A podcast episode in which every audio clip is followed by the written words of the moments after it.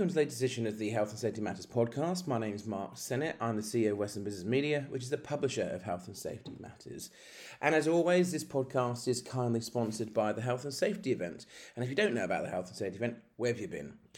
It now takes place in April. Back next year, it's going to be, and it's going to take place at the NEC in Birmingham. Now, it's completely free to attend, and it's co located with the fire safety event, the security event, and the workplace event. Now, we're a very proud lead media partner of that at HSM, and you know we've got a stand there, and it's now the single biggest health and safety exhibition in the UK, jam full of CPD content as well.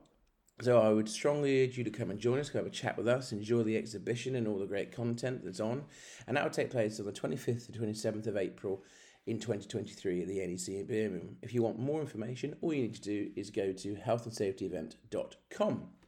Now, as always, you don't need to wait for this podcast to get the latest health and safety news. You can go to our website, which is hsmsearch.com. Now, if you don't remember that, just put into Google your search engine health and safety matters and up we pop. Now, the website's a perfect place to go so you can request copies of the magazine in print or digital form for free six times a year, plus the BSIF UK guide to health and safety that we do, and the PPE Insights guide as well. You can also sign up to get our twice a week e newsletter for free.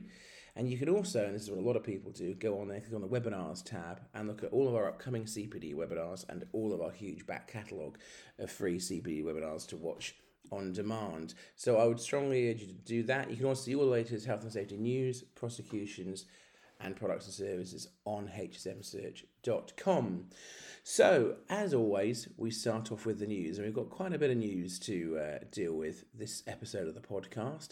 So, I think where I want to start with it is the key one, which is that the latest workplace fatality figures have been published.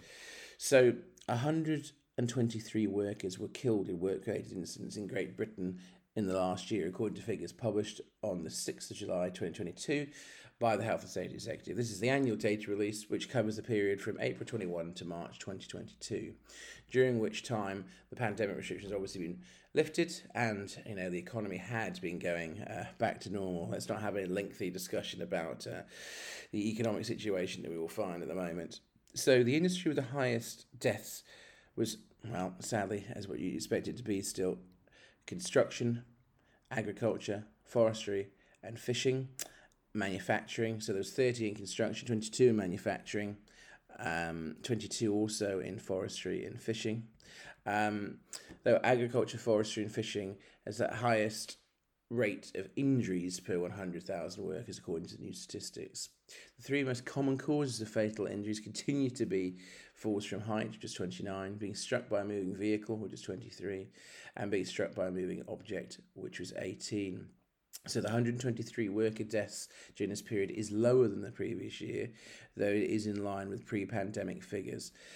There's been a long term downward trend, as we all know, in this, in the rate of fatal injuries at work. Um, though in the years prior, um, you got to expect, in this recent year, you had the coronavirus pandemic that uh, made this spike a bit, but uh, now that figure is uh, broadly flat again. So, a further 80 members of the public were killed following work related accidents in 2021 2022. This is an increase on the previous year, but below the pre pandemic level. This is likely to reflect, obviously, COVID restrictions. So, so what I mean by that is, yeah, it, public injuries were down greatly um, in the last set of figures because we all had lockdowns. Um, so now it's gone up. Now everyone's back out in uh, back out in the wild, so to speak. But um, I, think you know we just need to look at the key statistics here, and I, I will quote HSE's chief executive Sarah Albon in a minute. There's a lot of positives. The figures are down. Yes, I think you can say over the last ten years or so, they have been down or relatively flat, and some could say, oh, you know there's been only 123 worker deaths. It's still too many. Everyone has a right to go home safe. That's the fact. But we do have to look at the positives. The trend has been very strong in terms of reducing this um, over the last 10, 15 years. Um, the UK is really leading the way in that. And that's because of people like you that do the jobs that you do to keep us all safe. And a lot of credit deserves to be there for that. But, you know, sadly, I think all of us listening to this could have guessed what the single biggest uh, sector of problems going to be, which is construction, and what the single biggest uh, cause of injury is going to be, which is work at height. and once again, that is the case. So we take the good news, which is obviously that uh, stuff is on the downturn again. But, you know, obviously it's sad that we have to report a single death. So Sarah Albon, who's, as I said, the chief executive of HSE, said, While Great Britain is one of the safest countries to work in the world, today's figures show we must continue to ensure safety remains a priority. Every loss of life is a tragedy, and we're committed to making workplaces safer and holding employers to account for their actions as part of our mission to protect people and places. So it's also worth saying that the HSE has also published the annual figures on mesothelioma, which, uh, if you don't know, is a cancer that can be caused by past exposure to asbestos. That figure shows 2,544 people died from the disease in 2020. This is in line with the average of 2,523 deaths over the previous eight years. Current mesothelioma deaths reflect exposure to asbestos that mainly occurred before the 1980s, and annual deaths are expected to decline during the next decade. So, as always, you know, we, we throw that statistic in every year, um, as the HSE do. So, for me, that was the biggest. Um, news that's come out uh, since the last edition of the podcast. And if you want to read about it online and get a bit more detail, go to hsmsearch.com and put in the search box workplace fatality figures published, and up that will come. Okay, so the next topic that I want to talk about is pretty current. So we've just had a record high temperatures in the UK ever of over 40 degrees. And, you know, I find it really interesting. Um, you know, many people lucky enough to, to go on holiday in Europe and further afield than that and, and experience temperatures far higher than that. But our country had real issues. We had fires. We had, you know, serious ill health for people that had the side effects of not being used to dealing with the heat. We had runways at Luton melting and uh, know able to have flights. You know, it it it's a completely different thing than we're used to talking about on here. Being quite frank, where in, in winter I do a news story like this talking about the the risks of outdoor working in the cold. Uh, so the British Occupational Hygiene Society, BOHS, um, has talked about you know the need to improve heat risk awareness. So they're calling for a greater awareness of the risks to agricultural workers during UK heatwaves, pointing out that there is better messaging in the farming sector on heat risks for cattle than there is for humans. So, as we said, when, when the temperatures rose to record levels, this is obviously a concern. They put this information out. And um, as part of a significant heat fluctuation, the society cites that the direct impact of heat stress on the human body is a real issue. Workers not acclimatized to working in heat or without hydration and shade run the risks of heat exhaustion, which can manifest as fatigue, giddiness, nausea, or headaches. So, Chris Keane, who's the president of BOHS, said, with seasonal workers operating over long shifts over the summer harvest period, the combination of heat exhaustion and the operation of farm machinery is a recipe for both expensive and potentially dangerous mistakes. With record temperatures and pressures on the harvest and food process, there's a genuine risk of heat stroke, which can lead to loss of consciousness and can result in death if not detected at an early stage. The Society points out that each year during heat waves in the UK, hundreds of working age people die from heat stroke. BOHS is calling for farming organisations and the agricultural press to do more to highlight the direct risks associated with heat stress and then the broader impacts of heat stress on safety, mental health, and long term ill health. So their call comes as MPs have laid down an early day motion to limit the threshold for working temperatures to 30 degrees. So this is an interesting topic. I mean, I've got to say, it was truly odd looking at the uh, the national press talking about um, excessive heat in the UK, not what we're used to, not what we're used to doing.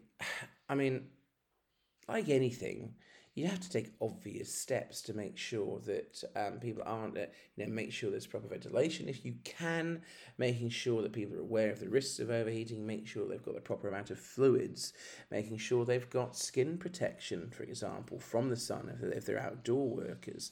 You know, that that is something that um, really needs to, to, to be considered. So, I mean, it is interesting though, the whole country almost wanted to come down to a standstill for temperatures that are the highest on our record and, and were very hot, but we're actually, you know, somewhat par for the course for large parts of Europe in the summer. I do feel like our European and international counterparts are more equipped to deal with this than uh, than the British. To be honest, um, we seem to uh, not know what to do in this situation, but.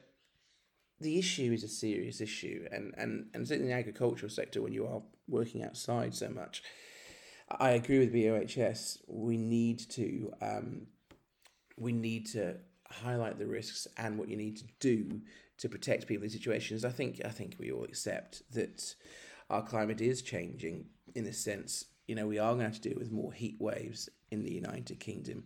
That is going to happen. I mean, whether an early day motion to limit the work temperature for 30 degrees is the right situation, I, I don't know. Um, these things obviously going to have to be discussed as, as our climate increases. We are going to have to evolve and deal with increased temperatures that it seems. But what does need to be done is employers need to make sense, sorry, need to make a huge effort to make sure workers are protected and aware of the risks. That is something I completely, completely agree with. So the other thing that I uh, wanted to talk to you about was the HSM Digital Conference is now coming back. As we had a huge success last year with over two and a half thousand of you taking part, it is now a two day free to attend digital conference on the 5th and 6th of October.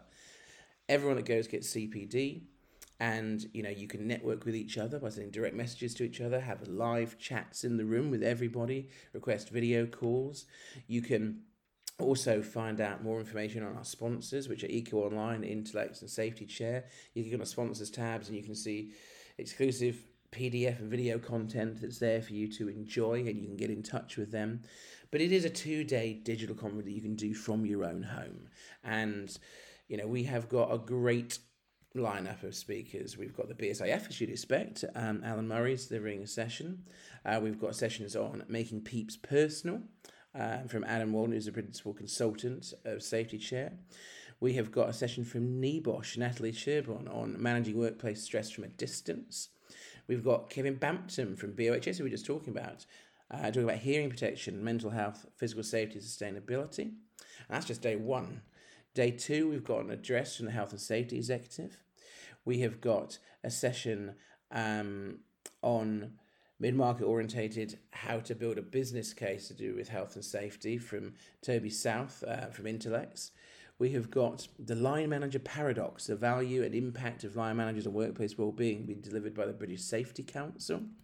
We've got a session being delivered from IOSH as well. So, and there's plenty more still to announce. As I said, that takes place on the 5th to 6th of October 2022. It's completely free to attend, and I really hope you do um, for any or all of the two days. And if you want to register, it's completely free to do so. Go to hsmdigitalconference.com. That is hsmdigitalconference.com. Well, now we're going to break up the news for a moment and uh, we're going to bring in our main guest for this edition of the podcast. And I'm delighted that we've been able to sit down with Peter McGettrick, uh, who is the chair, who has been for the last nine months actually, of the British Safety Council. Peter is someone that I know very well um, because he's also uh, at Turner and Townsend, and I've known him for a long, long time. And and Peter's been involved in the British Safety Council for a number of years, and as he'll tell you, as a health and safety practitioner uh, with uh, decades of experience. So. This is a really interesting interview. It tells us all about what Peter's role at the British Safety Council is, what the British Safety Council are trying to do, the problems that they face, their ambitions, what they want to do over the coming years during his tenure there, and also reasons why you guys should consider becoming a member of the British Safety Council. So I sat down with uh, Peter earlier, and here's what he had to say.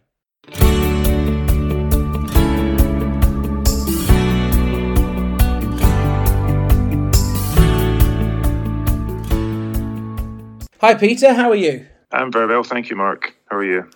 Yeah, good. I mean, this is a pleasure for me. We've known each other for a number of years and worked together in, in your day job at Turner and Townsend on many projects. But this is uh, going to be enjoyable for me because for those that don't know, you, you've taken up a very exciting role at the start of the year, haven't you? You are the chairman now of the British Safety Council. Um, can I ask you, how did this role come about for you?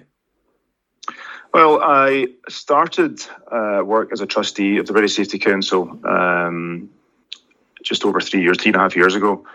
And I've been working as a, a trustee there. I laterally became deputy chair um, to the then chair, Lawrence Waterman, uh, who was fantastic uh, safety professional um, and very senior person in the field. And uh, it's been great to be able to work from work for Lawrence and and, and uh, work with him and learn from him. Um, and uh, luckily, uh, still have Lawrence on the board of trustees. Um, but Lawrence uh, and I worked very closely together over the past year, um, and then I took over as chair in October last year. So I've been chair for the last uh, nine months or so, um, and uh, it's been a really enjoyable experience. Well, we'll talk more about the role, obviously, through this interview. I mean, we know Lawrence very well. He was the first ever winner of the Lifetime Achievement Awards for the uh, Safety and Health Excellence Awards. Now, you know, Peter, you're still a young man. I think we've got a fair way to go before we can nominate you for that. But certainly, that Lawrence is a great guy and dedicated a lot to the service. As you said, big shoes to to fill. But just just before we touch on the role, um, so Lawrence was in that post, I think, for four years. Is is it a fixed term tenure or is it an ongoing basis that you're going to be doing the chair role for? Oh, it's a three year tenure. So what Lawrence did is he, um, after his three years, uh, he uh, asked to be nominated for for a year uh, with, with me kind of um, shadowing him uh, until I became chair. So I uh, start a three year tenure from October last year. Well, obviously, we know each other from your day job originally and known each other for a long time at, at Turner and Townsend. And uh, since we've known each other, life has definitely changed for both of us. You've had a meteoric rise through uh, Turner and Townsend, and that we were talking off air just how much that business has grown. So, for those not familiar with you and Turner and Townsend, can you tell us a bit more about your personal career experience in health and safety and about the role that you do at Turner and Townsend? Yeah, of course. So I uh, am a chartered safety practitioner. And I have been for uh, over 20 years. Um, so I joined Turner and Townsend in 2016 to look after their uh, safety, health, and quality business. Um, and uh, before that, I was at Capita for 15 years, and I was laterally divisional MD, looking after a number of businesses, including health and safety. So I've always been in and around the health and safety um, market, if you like. Uh, and um, since uh, I started at Turner and Townsend, I looked after the health, health, safety, and quality business for for two years, and then I get moved into my current role, which is the managing director of advisory, which is um, really our, our, kind of specialist and technical services, includes health and safety, but a number of other services, um, just under 600 people, and uh, you know Turner and Townsend are a, are a big global professional services business uh, focused on you know program management, project management, cost management, and the uh, advisory businesses that uh, I run are, are, really about driving better performance on big programs and operations and projects. And uh, so I, have been really lucky to, to work for a you know a, a growing business that um, is focused on you know trying to improve the industry and trying to drive better performance um, but do it in an authentic and um, uh, and with integrity, an authentic way with integrity. So it's um, it's been a, fantastic uh, place to be able to uh, to work and uh, learn uh, learn from from the, from the really best people in the industry. And it cuts across, I guess, some of the big themes in the British Safety Council, um, such as, you know, in Turner and Townsend, we just recently launched our our purpose, vision, and values, and that's about being green, inclusive, and productive. And uh, you know, the British Safety Council have a um, a time to breathe campaign, which is about trying to uh, support um, the uh, issues faced by outdoor workers when it comes to um, pollution uh, and uh, the ambient air pollution that exists that really affects outdoor workers. Um, so there's been a, a number of um, crossovers there, which has been been uh, been great to be able to be involved in. Well, it's funny you say that when you join join that company. It's probably about the time that we met each other. I was thinking before we before we did this interview. I remember one of our first uh, catch ups that we had, you invited me to the headquarters to come to a mock trial. I don't know if you remember this, um, fire safety. Little did I know that you would stitch me up and uh, put me as the defendant in the mock trial as soon as I arrived. but, uh, yes, I remember that. That was uh, that was great with Gerard Forlin, uh, QC, as the as the judge it was great. I mean, you've always been innovative and stuff like that. You know, you had a, you had a great audience of clients coming to that, and you've always been focused on raising standards, whether it's been on fire safety and health and safety. And and I, and I want to touch on that now as you as a person. Obviously, I know you, but I, I want to get this opportunity so our listeners can get to know you a bit more. You've touched on your career, and I actually, to be honest, I didn't realise your career was as long as long as it was, and I look a lot older than you. Is what I'm thinking when I when I see that, but you have been in the sector a long time and, and you talked about some of the roles you do now and in the past, but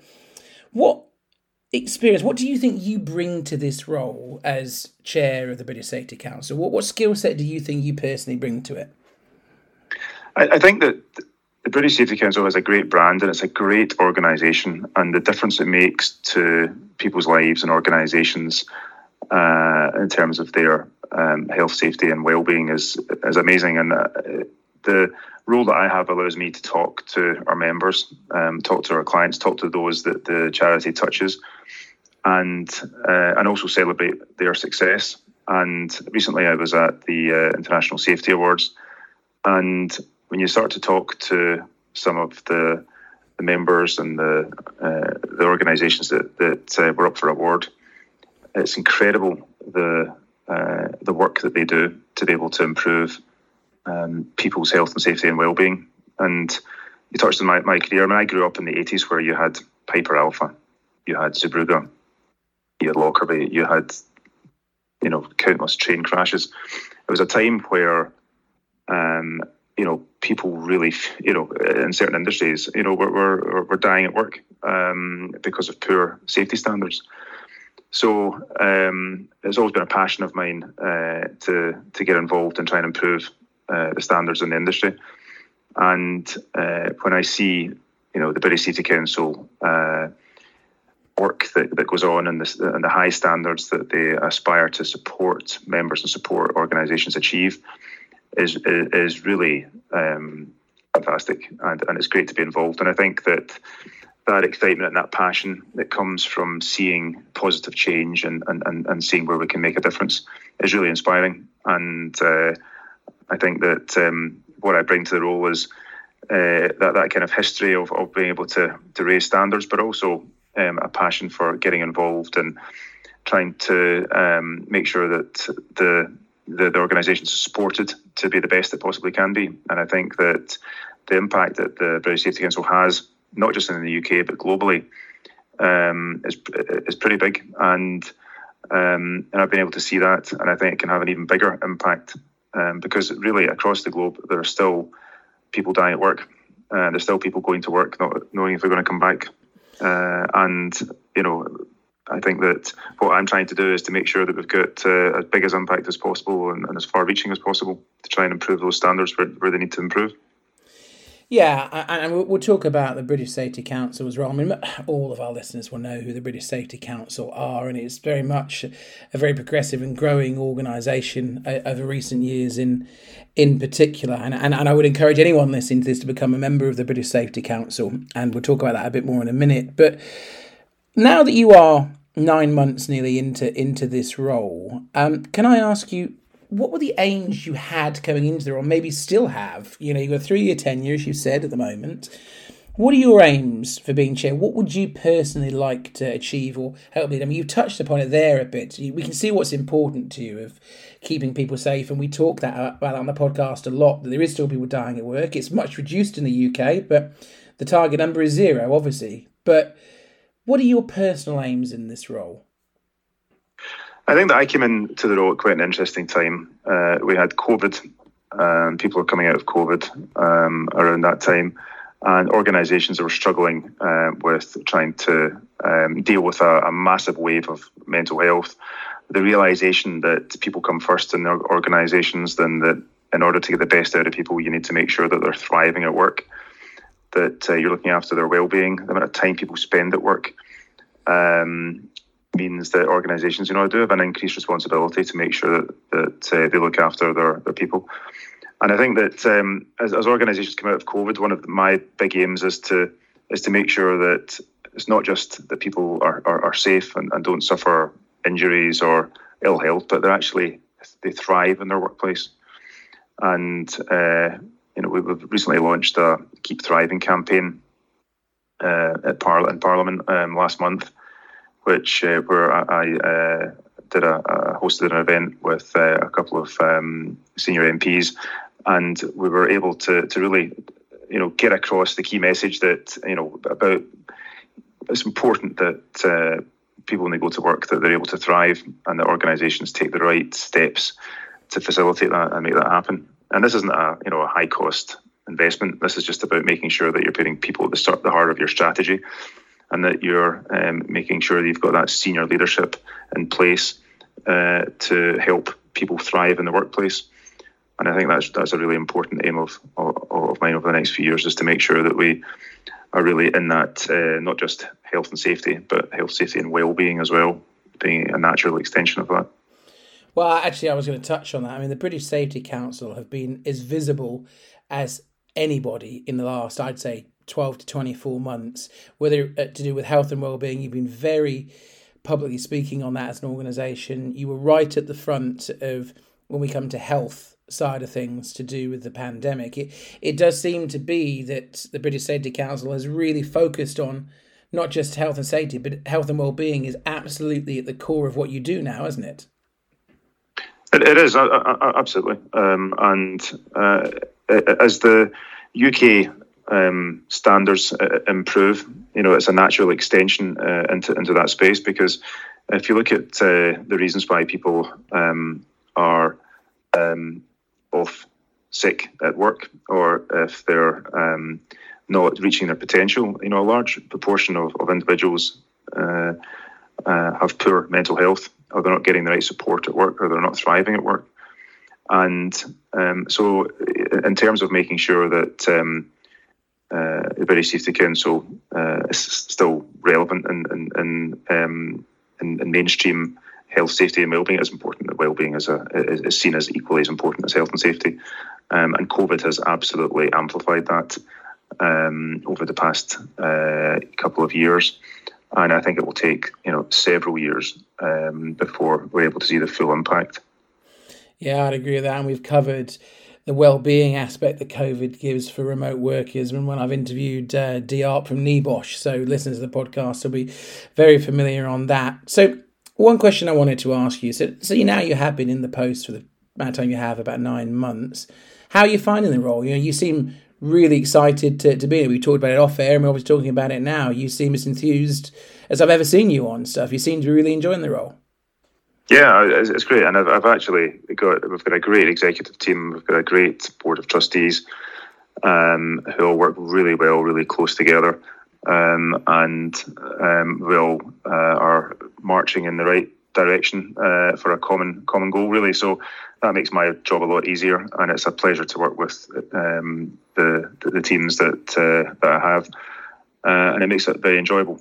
Um, so it's hard work, but it's a lot of fun as well. And when you're trying to um, help organisations uh, do the right thing, and you see the fruits of that, it's in, incredibly motivating. So it, it is it is great. And the British Safety Council um, does a lot of work in India as well, um, and the India is probably our fastest growing uh, market. Uh, we've, we've had a uh, an office there for a number of years, um, and uh, I was actually talking to our, our country manager uh, recently, and we're about to look at a, a, proposal for further investment there because it's uh, uh, really uh, a growing space. The British Safety Council has a fantastic brand in India, and I see that being a big part of our future as well. And, and not just India and the UK, but the Middle East and other geographies as well.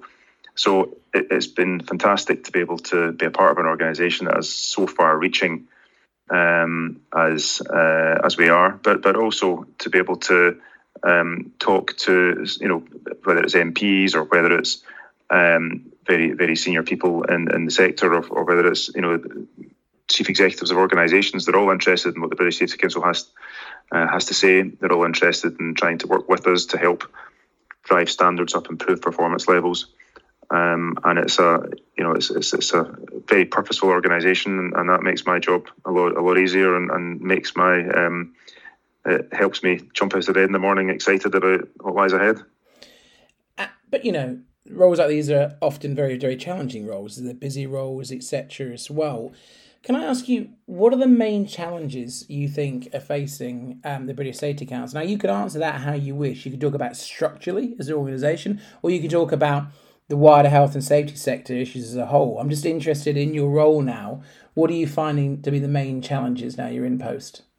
Well, I mean, I think that partly it's natural to look at the organisation in terms of the impact it can have um, uh, to help others. But you know, life has changed in the last couple of years um, with regard to you know working remotely and uh, the needs of people. You know, and, and British Safety Council have to change as well.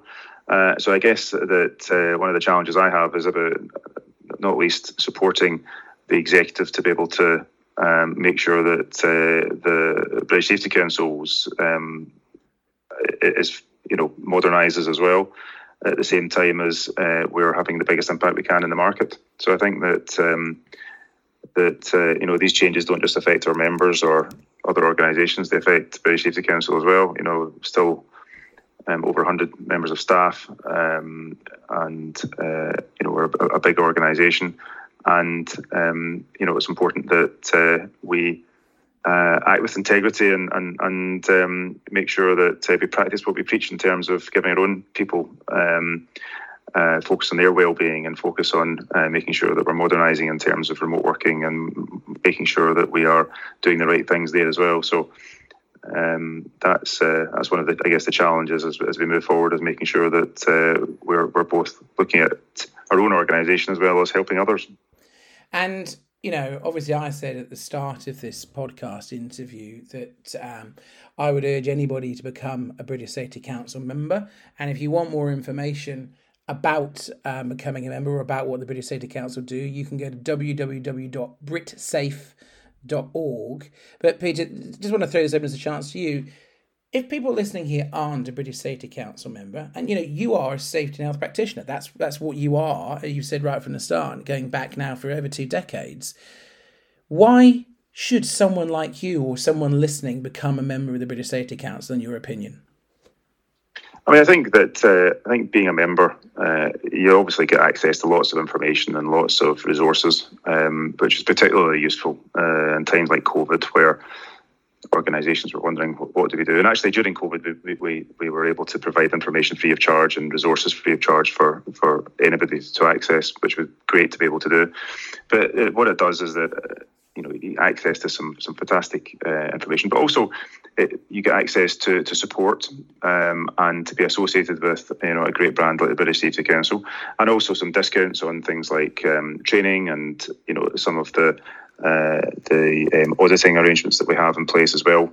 Which um, you know we have a, a, a Sword of Honour um, award at the end of the year, which is you know the highest standard of, of health and safety, and, and, and it's great to be able to um, showcase, uh, you know, the success of an organisation's, uh, you know, health and safety maturity and how it treats its people. So, I think that there's lots of, of ways of being able to um, to access those through, through membership, and and actually there's some other ways that organisations to get involved as well, like our Keep Thriving campaign. Organisations can sign up for that as well on our website, and and what that does is it um, it, it, signs up to the the sort of the principles around um, putting people first in your organisation and making sure that leadership are setting the standard in terms of helping uh, its people meet the uh, meet their potential, maximise their potential, and um, and and focus on the, on their well-being. So there's lots of ways to get involved with the British Safety Council, and the website has all the information.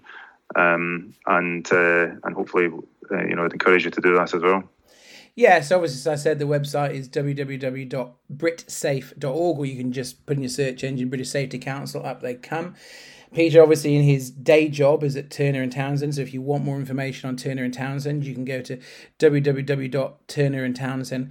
Funnily enough, Peter, as you know very well, we did a webinar with Turner and Townsend over a couple of months ago, and that is now available to watch for free on demand on our sister publication, Fire Safety Matters, and we did a fantastic webinar with Turner and Townsend on the impacts of the Building Safety Bill. It's completely free to watch, and you get CPD for watching it.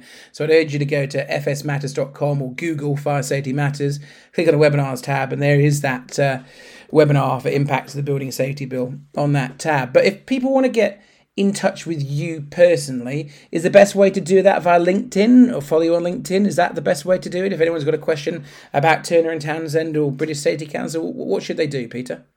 Yeah, uh, I'm uh, on LinkedIn and uh, I'm, I'm, quite um, active on LinkedIn. Uh, so please um, message me on LinkedIn or connect on LinkedIn, and it'd be great to hear from people. Brilliant. Well, thank you so much for your time today. I, I, could say congratulations on the role, but you've had it a while now, and we purposely waited so you were in post so we could have this discussion. But you know, on a personal level, I'm thrilled for you, and and it's great to see you really enjoying it. Thanks, Mark. Thanks very much. Great to see you again, and uh, look forward to listening to future podcasts as they get released.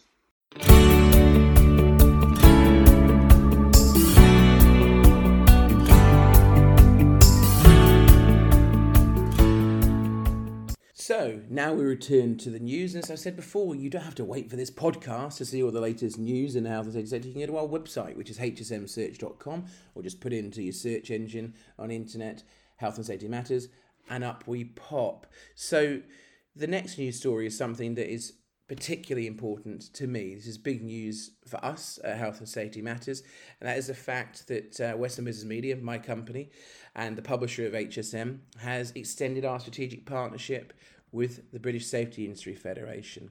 So we have done a big news story out there and press release, and all you need to do is go onto our website, hsmsearch.com, or the BSIF website, put in the search engine uh, Western Business Media, and up it will pop. You know, we have been key strategic partners of the British Safety Industry Federation for many a year. And I'm absolutely delighted that we can announce that we've got another five year extension that will start from this December for an additional five years. We work so closely with the British Safety Industry Federation. We're their official journal, and we're very, very proud of that. Obviously, we do more than just be the official journal. We cover obviously all of their uh, news and the great work the British Industry Federation does. We have exclusive content that comes from them.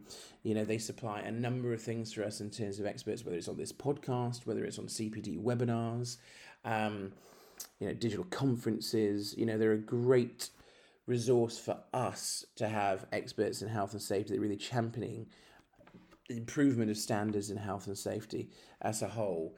And you know, obviously, we launched the Safety and Health Excellence Awards together with the BSIF, which incorporated the long established BSIF Awards. And, you know, that happens every year. And you guys have massively got behind that over the last five years. And yes, we will be opening entries for free again for the Safety Excellence Awards in September of 2022 and, and run the event again uh, which obviously takes place at the Vox in April of 2023. And, and it has become the biggest networking do in the sector, something again we're proud of. We do the annual guide to UK fire safety, the BSIF guide as it's called, every December, and that is the go to annual guide for the health and safety sector. So it's something that you know, I'm phenomenally grateful to the BSIF board, particularly CEO Alan Murray, for trusting us to want to extend this partnership. It was the first contract myself and my two business partners signed the day after we uh, did a management buyout to buy this company. Um, you know, about three years ago. My first day at the company, going back six years ago, I had to. Um, write the press release for my then bosses, Neil Weston and uh, Tim Else, um, about the partnership with the BSIF. It was, it was new to do with the, the health and safety event, uh, and the magazines at the time uh, had already had the support, but the event hadn't. And BSIF is still partners of the health and safety event, and I'm very proud of that. So that was the very first thing I had to do on my very first day. So obviously, I've known uh, the BSIF for years before that from being a journalist in the sector. So the relationship with the BSIF, the importance of it cannot be understated. It's something that um, we're very, very, very proud of and delighted to be able to extend. And it gives us, what does it mean to you? Well, gives us access to get quality information um, from the BSIF to spread their message is what they get out of it too. And, you know, it really raises awareness about the work that they do. So to Alan and everyone at the BSIF, I know you already know this, but thank you for sticking with us. I'm really excited about the stuff that we'll do over the next five years.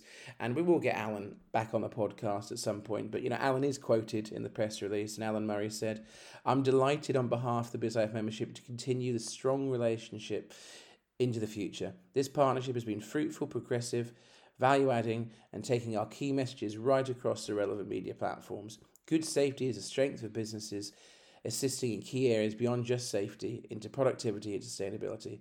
The BSIF and Western Business Media relationship, which obviously has HSM at the core, is vital in spreading and amplifying these crucial messages.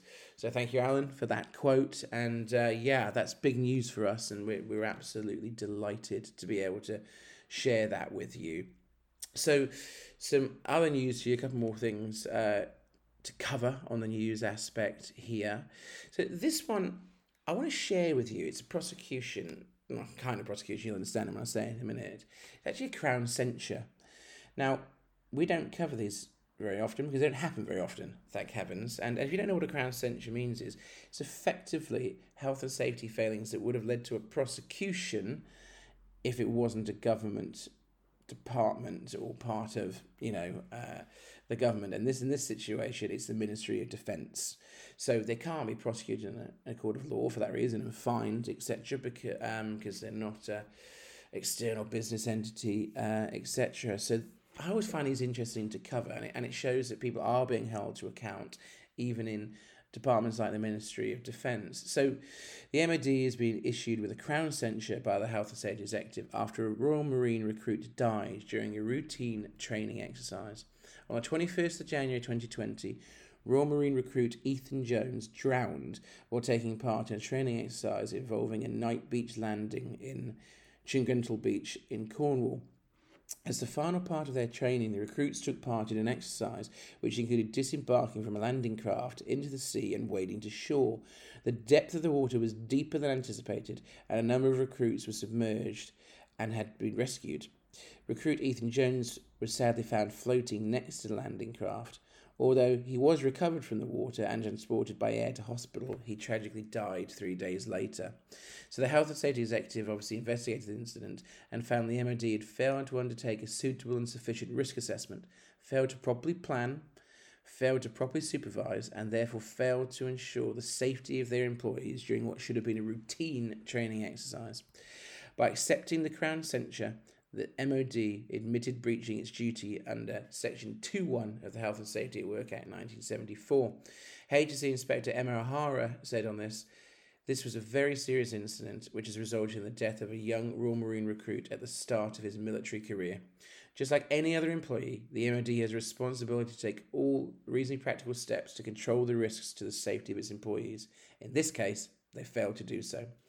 HSE fully recognises the importance of properly manage realistic military training, but this does not mean the training itself should pose recruits to uncontrolled or inadequately controlled hazards.